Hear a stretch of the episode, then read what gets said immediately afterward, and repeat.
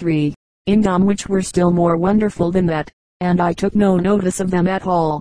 In the garden and around the house, growing everywhere, in the most common and ordinary places, were vines of various kinds. I think there were more morning glories than anything else and these exhibited a great deal more sense, and a much nearer approach to reasoning powers, than the sensitive plants, which were so carefully kept in the greenhouse.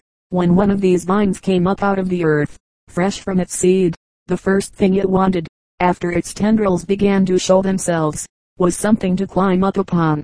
It would like a good high pole. Now, if there was such a pole within a few feet of the little vine it would grow straight towards it, and climb up it. It would not grow first in one direction, and then in another and then in another, until it ran against something to climb on, but it would go right straight towards the pole, as if it saw it, and knew it was a good one for its purpose. I think that there is not much in the vegetable kingdom more wonderful than that. Sir UK.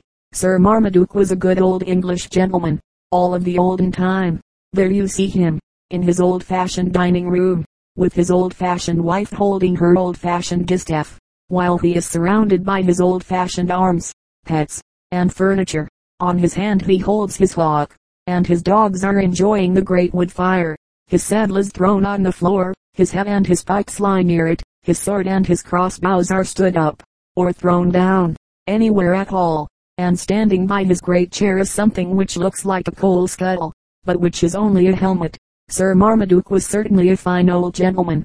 In times of peace he lived happily with his family, and was kind and generous to the poor around him. In times of war he fought bravely for his country, but what a different old gentleman would he have been had he lived in our day. Then, instead of saying, Rebeck me, and, oh these bodikins, when his hawk bit his finger or something else put him out of humor, he would have exclaimed, oh, pshaw, or, botheration. Instead of playing with a hawk, he would have had a black and tan terrier, if he had any pet at all, and his wife would not have been bothering herself with a distaff, when linen, already spun and woven, could be bought for 50 cents a yard. Had she lived now, the good lady would have been mending stockings or crocheting a tidy. Instead of a pitcher of ale on his supper table, the good knight would have had some tea or coffee, and instead of a china beef, a mess of pottage, and a great loaf of brown bread for his evening meal. He would have had some white bread, cakes, preserves, and other trifles of that sort, which in the olden days were considered only fit for children and women. The good old English gentlemen were tremendous eaters. They used to take five meals a day, and each one of them was heavy and substantial. If Sir Marmaduke had any sons or daughters, he would have treated them very differently in the present day. Instead of keeping them at home, under the tuition of some young clergyman or ancient scholar, until they should be old enough and accomplished enough to become pages to a great lord, or companions to some great lady, he would have sent them to school and the boys the younger ones, at least would have been prepared for some occupation which would support them, while the girls would have been taught to play on the piano and to work slippers. In these days, instead of that old helmet on the floor, you would have seen a high top hat that island if the old gentleman should continue to be as careless as the picture shows him, instead of a crossbow on the floor, and another leaning against the chair. You would have seen a double-barreled gun and a powder horn, and instead of the picturesque and becoming clothes in which you see Sir Marmaduke, he would have worn some sort of a tight-fitting and ugly suit, such as old gentlemen nowadays generally wear. There were a great many advantages in the old style of living, and also a very great many disadvantages. On the whole, we should be very thankful indeed that we were born in this century, and not in the good old times of yore. A little boy once made a very wise remark on this subject. He said, I wish I could have seen George Washington and Israel Putnam, but I'm glad I didn't, for if I'd been alive then, I should have been dead now. There is enough in that boy's remark for a whole composition, if anyone chose to write it. The giraffe. Someone once called the giraffe a two-story animal, and the remark was not altogether inapplicable. As you see him in the picture, lying down, he seems to be high enough for all ordinary purposes, but when he stands up, you will see that his legs or his lower story will elevate him to a surprising height. The ordinary giraffe measures about 15 feet from the top of his head to the ground, but some of them have been known to be over 16 feet high. Most of this height is owing to their long necks, but their forelegs are also very long. The hind legs seem much shorter, although, In reality, they are as long as the forelegs. The legs and neck of the giraffe are made long so that he can eat the leaves from the tops of young trees. This tender foliage is his favorite diet, but he will eat the foliage from any part of a tree, and he is content with the herbage on the ground. When there is nothing else, he is not a fighting animal. Those little horns which you see on his head, and which look as if they had been broken off although they are really their full size are of no use as offensive weapons. When danger threatens him he runs away, and a funny sight he is then. He can run very fast, but he is very awkward. He goes like a cow on stilts. But when there is no chance for him to run away, he can often defend himself, for he can kick like a good fellow. His hind legs fly so fast when he is kicking that you can hardly see them, and he has been known to drive off a lion by this means of defense. When hunters wish to catch a giraffe alive, they generally drive him into a thick woods, where his great height prevents him from running very rapidly, and as soon as they come up with him, they endeavor to entangle him in ropes, to throw him down, and to put a halter round his neck. If they only keep out of the way of his heels, there is no need of being afraid of him. When they have secured him they lead him off, if he will come, but if he is an old fellow he will not walk after them, and he is too strong to be easily pulled along, no matter how many men may be in the hunt. So in this case they generally kill him, for his skin is valuable, and his flesh is very good to eat. But if the giraffe is a young one, he will follow his captors without difficulty, for these animals are naturally very gentle. Why the natives of Africa should desire to obtain living giraffes, unless it is to sell them to people who wish to carry them to other countries. Travelers do not inform us. We have never heard that any domestic use was made of them, nor that they were kept for the sake of their meat but we suppose the hunters know their own business. It is probable that the lion is really the greatest enemy of the giraffe. It is not often that this crafty and powerful hunter will put himself within reach of his victim's heels. Approaching softly and slowly, the lion waits until he is quite near the giraffe, and then, with one bound, he springs upon his back.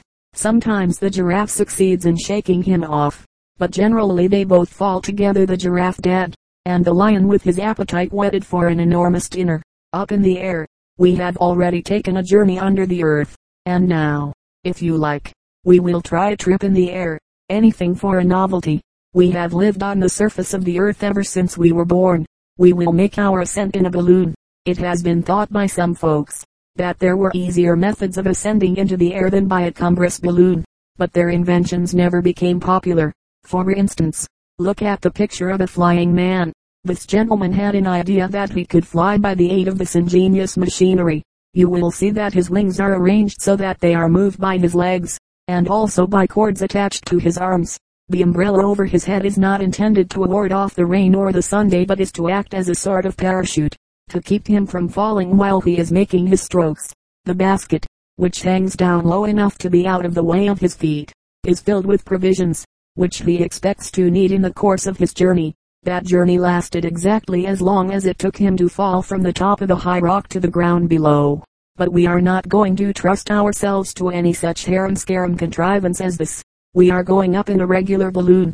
We all know how balloons are made, and this one of ours is like most others. It is a great globular bag, made of strips of silk sewn together, and varnished with a certain composition which renders the balloon airtight.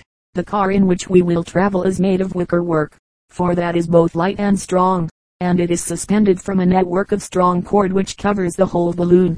It would not do, you know, to attach a cord to any particular part of the silk, for that would tear it. In the top of the balloon is a valve, and a cord from it comes down into the car. This valve is to be pulled open when we wish to come down towards the earth.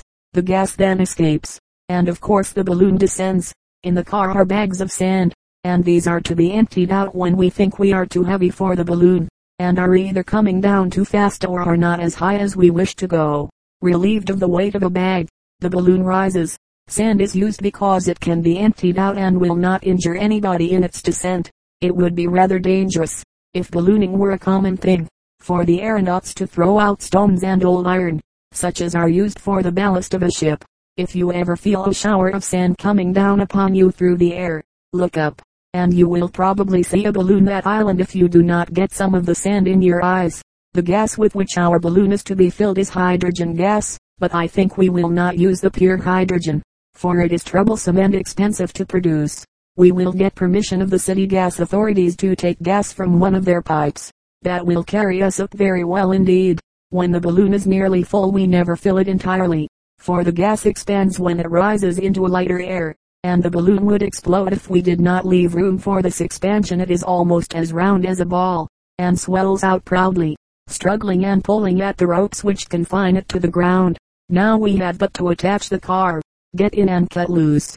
But we are going to be very careful on this trip, and so we will attach a parachute to the balloon. I hope we may not use it, but it may save us in case of an accident.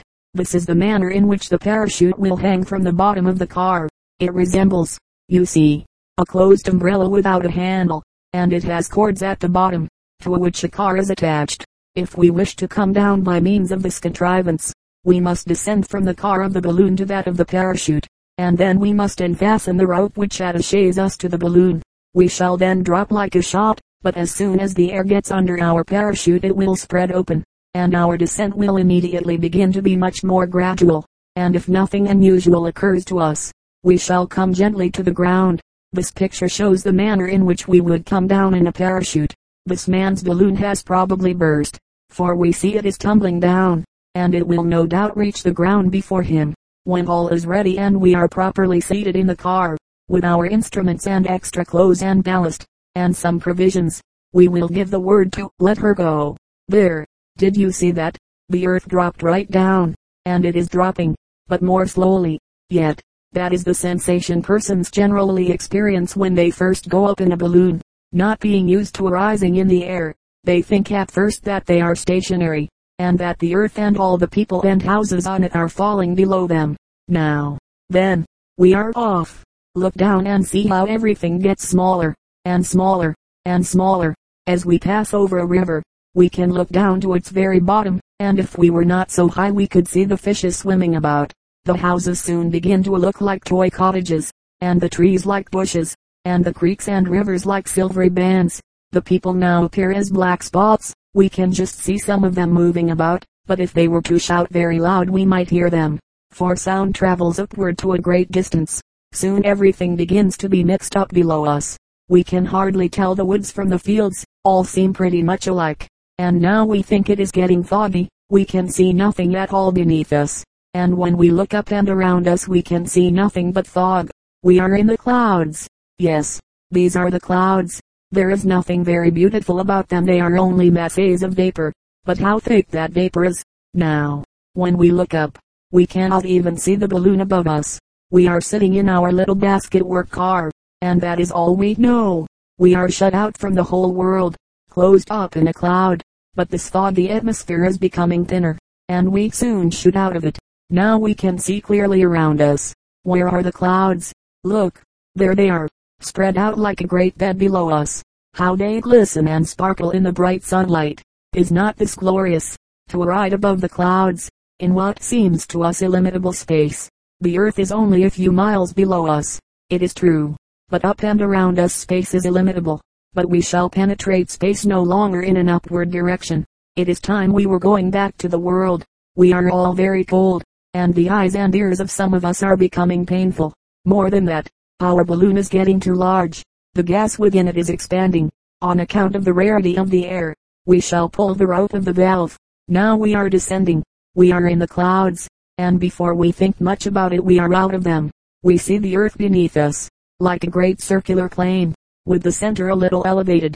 Now we see the rivers, the forests begin to define themselves, we can distinguish houses, and we know that we are falling very rapidly. It is time to throw out ballast. We do so, and we descend more slowly. Now we are not much higher than the tops of the trees. People are running towards us. Out with another bag of sand. We rise a little. Now we throw out the anchor. It drags along the ground for some distance. As the wind carries us over a field, and then it catches in a fence. And now the people run up and pull us to the ground, and the most dangerous part of our expedition is over, for it is comparatively safe to go up in a balloon, but the descent is often very hazardous indeed. On the preceding page is a picture of a balloon which did not come down so pleasantly as ours, with nine persons in it. It was driven over the ground by a tremendous wind, the anchors were broken, the car was bumped against the ground ever so many times, and the balloon dashed into trees. Breaking off their branches, it came near running into a railroad train. It struck and carried away part of a telegraph line, and at last became tangled up in a forest, and stopped. Several of the persons in it had their limbs broken, and it is a wonder they were not all killed. The balloon in which we ascended was a very plain, common sense affair, but when aerial ascents were first undertaken the balloons were very fancifully decorated. For instance, Bagnolet's balloon and that of Lascelles, of which we have given you pictures, are much handsomer than anything we have at present, but they were not any more serviceable for all their ornamentation, and they differed from ours in still another way they were hot air balloons. Other balloons were furnished with all sorts of fans, rudders, etc. for the purpose of steering them, or accelerating their motion up or down. On the next page is one of that kind. This balloon ascended from Dijon, France, in 1784, but the steering apparatus did not prove to be of much use. There were other balloons devised by the early aeronauts, which were still stranger than that one which arose from Dijon. The Minerva, the picture of which you can examine at your leisure, was invented by a Mr. Robertson, in the beginning of this century. He wished to make a grand aerial voyage of several months, with a company of about 60 persons, and therefore he had to have a very large balloon. To procure this he desired the company operation of the scientific men throughout Europe, and sent plans and descriptions of his projected balloon to all the learned societies. This great ship of the air was to be a regular little town. As you may see, the balloon was to be 150 feet in diameter, and was to carry a large ship, on which the passengers would be safe if they descended in the water, even if it were the middle of the ocean. Everything was to be provided for the safety and convenience of the passengers. Around the upper part of the balloon you will see a platform, with sentries and tents. These soldiers were to be called the Air Marines. There is a small balloon about the common size which could be sent off like a small boat whenever occasion required. If anyone got tired of the expedition, and wanted to go home, there was a parachute by which he might descend. On the deck of the ship, near the stern, was to be a little church, small houses hung from below, reached by ladders of silk which were to be used as medicine rooms, gymnasiums, etc., and under the ship would hang a great hogshead, as big as a house, which would contain provisions and stores, and keep them tight and dry. There was also a kitchen, and a cannon, with which to fire off salutes, besides a number of guns, which you see projecting from the portholes of the ship. These, I suppose, were to be used against all enemies or pirates of the air, sea, or land. I cannot enumerate all the appendages of this wonderful balloon. You see there are telescopes, sails, great speaking trumpets, anchors, etc. But I will merely remark that it was never constructed. One of the safest, and sometimes the most profitable, methods of using a balloon, is that shown in the picture. Safe ballooning. Here a battle is going on, and the individuals in the balloon, safely watching the progress of events and the movements of the enemy, transmit their observations to the army with which they are connected. Of course the men on the ground manage a balloon of this sort, and pull it around to any point that they please, lowering it by the ropes when the observations are concluded. Balloons are often used in warfare in this manner, but during the late siege of Paris, balloons became more full than they had ever been since their invention. A great many aeronauts left the besieged city, floated safely over the Prussian army, and descended in friendly localities. Some of these balloons were captured, but they generally accomplished their purposes, and were of great service to the French.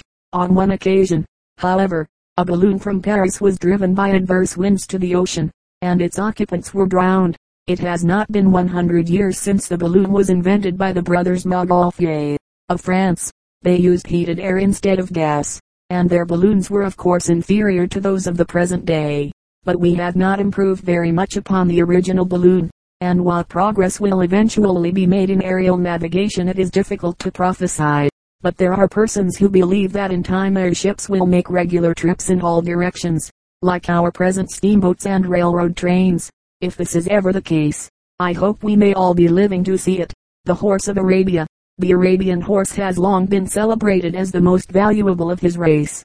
He is considered an aristocrat among horses and only those steeds which can trace their descent from Arabian ancestors had the right to be called thoroughbred. Occasionally an Arabian horse is brought to this country, but we do not often see them.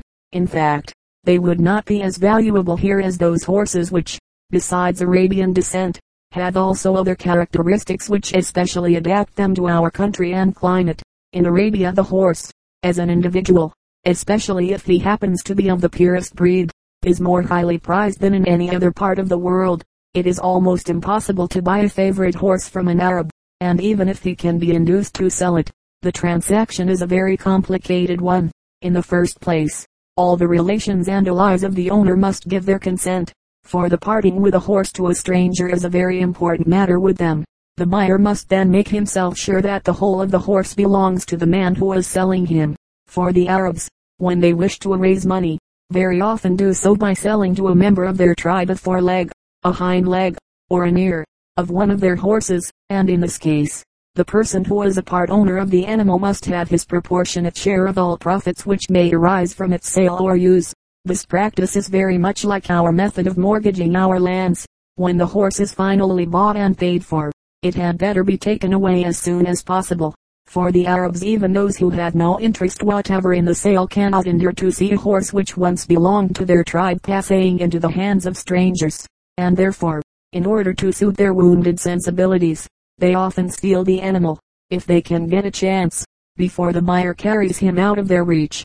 The Arabian horse is generally much more intelligent and docile than those of our country, but this is not altogether on account of his good blood. The Arab makes a friend and companion of his horse. The animal so constantly associates with man, is talked to so much, and treated so kindly, that he sometimes shows the most surprising intelligence. He will follow his master like a dog, come at his call, stand anywhere without moving, until his master returns to him stop instantly if his rider falls from his back, and wait until he mounts again, and it has been said that an Arabian horse has been known to pick up his wounded master from the field of battle, and by fastening his teeth in the man's clothes, to carry him to a place of safety. There is no doubt, if we were to treat our horses with gentleness and prudence, and in a measure make companions of them whenever it was possible, that they would come to regard us with much of the affection and obedience which the Arabian horse shows to his master. Indian puddings, pumpkin pies. Some of the good old folks whom I well remember, called these things Indian puddings and pumpkin pies. But now we all know what very incorrect expressions those were. Rut, even with such highly improper names, these delicacies tasted quite as well in those days as they do now. And, if my youthful memory does not mislead me, they tasted a little better. There is no stage of the rise and progress of Indian puddings and pumpkin pies, with which, when a youngster, I was not familiar. In the very beginning of things, when the fields were being plowed, we boys were there. True, we went with no intent to benefit either the corn crop or the pumpkin vines. We merely searched in the newly turned up earth for fish worms. But for all that, we were there. And when the corn was all planted, how zealous we used to be about the crows. What benevolent but idiotic old scarecrows we used to construct and how extremely anxious we were to be entrusted with guns, that we might disperse, at once and forever, these black marauders. For well we knew that a few dead crows, stuck up here and there on stakes, would frighten away all the rest of the flock. But we were not allowed the guns, and, even if we had had them, it is probable that the crows would all have died of old age, had they depended for an early death upon our powder and shot. With their sagacity, their long sight, and their sentinels posted on the high trees around the field. They were not likely to let a boy with a gun approach very near to them. I had heard and had no doubt of the truth of the statement that one of the best ways to shoot crows is to go after them in a wagon, keeping your gun, of course, as much out of sight as possible. Crows seem to know exactly what guns are intended for, but they are seldom afraid of a wagon. They expect no danger from it and one can frequently drive along a country road while crows are quietly feeding in the field adjoining, quite close to the fence. But if anyone goes out to shoot crows in this way he had better be very careful that he has an excessively mild and an impressible horse. For, if the horse is frightened at the report of the gun, and dashes away, and smashes the wagon, and breaks his harness, and spills everything out of the wagon into the dust, mud, and bramble bushes, and throws the gunner heels over head into a ditch. It may be that a dead crow will hardly pay him for his trouble and expense in procuring it. But after a time the corn got so high that it was not afraid of a bird, and then we forgot the crows. But we liked to watch the corn in all its stages. We kept a sharp lookout for the young pumpkin vines, and were glad to see the beans, which were planted in the hills with the corn in some parts of the field. There is one great advantage in a cornfield which many other fields do not possess. You can always walk in it, and when the corn is higher than your head, and the great long leaves are rustling in the wind, and you can hardly see each other a dozen yards away. What a glorious thing it is to wander about amidst all this cool greenness, and pick out the biggest and the fattest ears for roasting. You have then all the loveliness of nature, combined with the hope of a future joy, which art the art of your mother, or whoever roasts the corn will give you. But the triumph of the cornfield is not yet. The transformation of its products into Indian puddings and pumpkin pies will not occur until the golden autumn days, when the Sunday and the corn, and the pumpkins are all yellow alike, and gold if it was not so scarce would be nothing to compare to any of them. Then come the men, with their corn cutters pieces of side blades, with handles fitted to them and down go the corn stalks, only one crack apiece, and sometimes a big cut will slice off the stalks on a whole hill. How we used to long to wield those corn cutters, but our parents thought too much of our legs. When the corn has been cut and carried away, the pumpkins are enough to astonish anybody. We never had any idea that there were so many. At last, when the days were getting short, and the mornings were a little cool, and the corn was in the cribs, and the pumpkins were in the barn, and some of us had taken a grist to the mill, then were the days of the pudding of Indian corn and the pies of pumpkin. Then we stayed in the kitchen and saw the whole delightful process, from the first mixing of the yellow meal with water, and the first cut into the round pumpkins, until the swelling pudding and the tranquil pie emerged in hot and savory grandeur from the oven. It is of no use to expect those days to return. It is easy enough to get the pies and the puddings, but it is very hard to be a boy again, living in smoke. Here is a mosquito of which the bravest man might be afraid, but, fortunately, these insects are not found quite so large as the one in the drawing, for he is considerably magnified.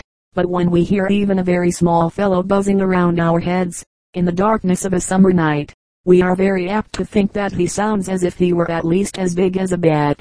In some parts of our country, mosquitoes are at certain seasons so plentiful and bloodthirsty that it is impossible to get along comfortably in their company. But, except in spots where no one would be likely to live, whether there were mosquitoes there or not. These insects do not exist in sufficient numbers to cause us to give up our ordinary style of living and devote all our energies to keeping them at a distance. In some other countries, however, the people are not so fortunate. In Senegal, at certain seasons, the inhabitants are driven from their habitations by the clouds of mosquitoes which spread over the land, and are forced to take refuge on high platforms, under which they keep fires continually burning. The smoke from these fires will keep away the mosquitoes, but it cannot be very pleasant to the Senegalians. However, they become used to it, and during the worst of the mosquito season, they eat, drink, sleep, and enjoy themselves to the best of their ability on these platforms, which for the time become their houses. It would probably seem to most of us, that to breathe an atmosphere constantly filled with smoke, and to have it in our eyes and noses all the time, would be almost as bad, if not quite, as suffering the stings of mosquitoes. But then we do not know anything about Senegalian mosquitoes, and the accounts which Dr. Livingstone and other travelers give of the insects in Africa, ought to make us feel pretty sure that these woolly-headed folks on the platforms know what is good for them. The cannon of the Palais Royal, in the gardens of the Palais Royal, in Paris, there is a little cannon which stands on a pedestal, and is surrounded by a railing. Every day it is loaded with powder and wadding but no one on earth is allowed to fire it off. However, far away in the realms of space, 93 millions of miles from our world, there is the great and glorious Sunday and every day, at 12 o'clock, he fires off that little cannon, provided there are no clouds in the way. Just before noon on bright days, the people gather around the railing, with their watches in their hands, if they are so lucky as to have watches, and precisely at 12 o'clock, bang, she goes. The arrangement which produces this novel artillery practice is very simple. A burning glass is fixed over the cannon in such a manner that when the sun comes to the meridian which it does every day at noon, you know its rays are concentrated on the touch hole, and of course the powder is ignited and the cannon is fired. Most boys understand the power of a burning glass, and know how easily dry grass or tinder, or a piece of paper, may be set on fire by a good gel.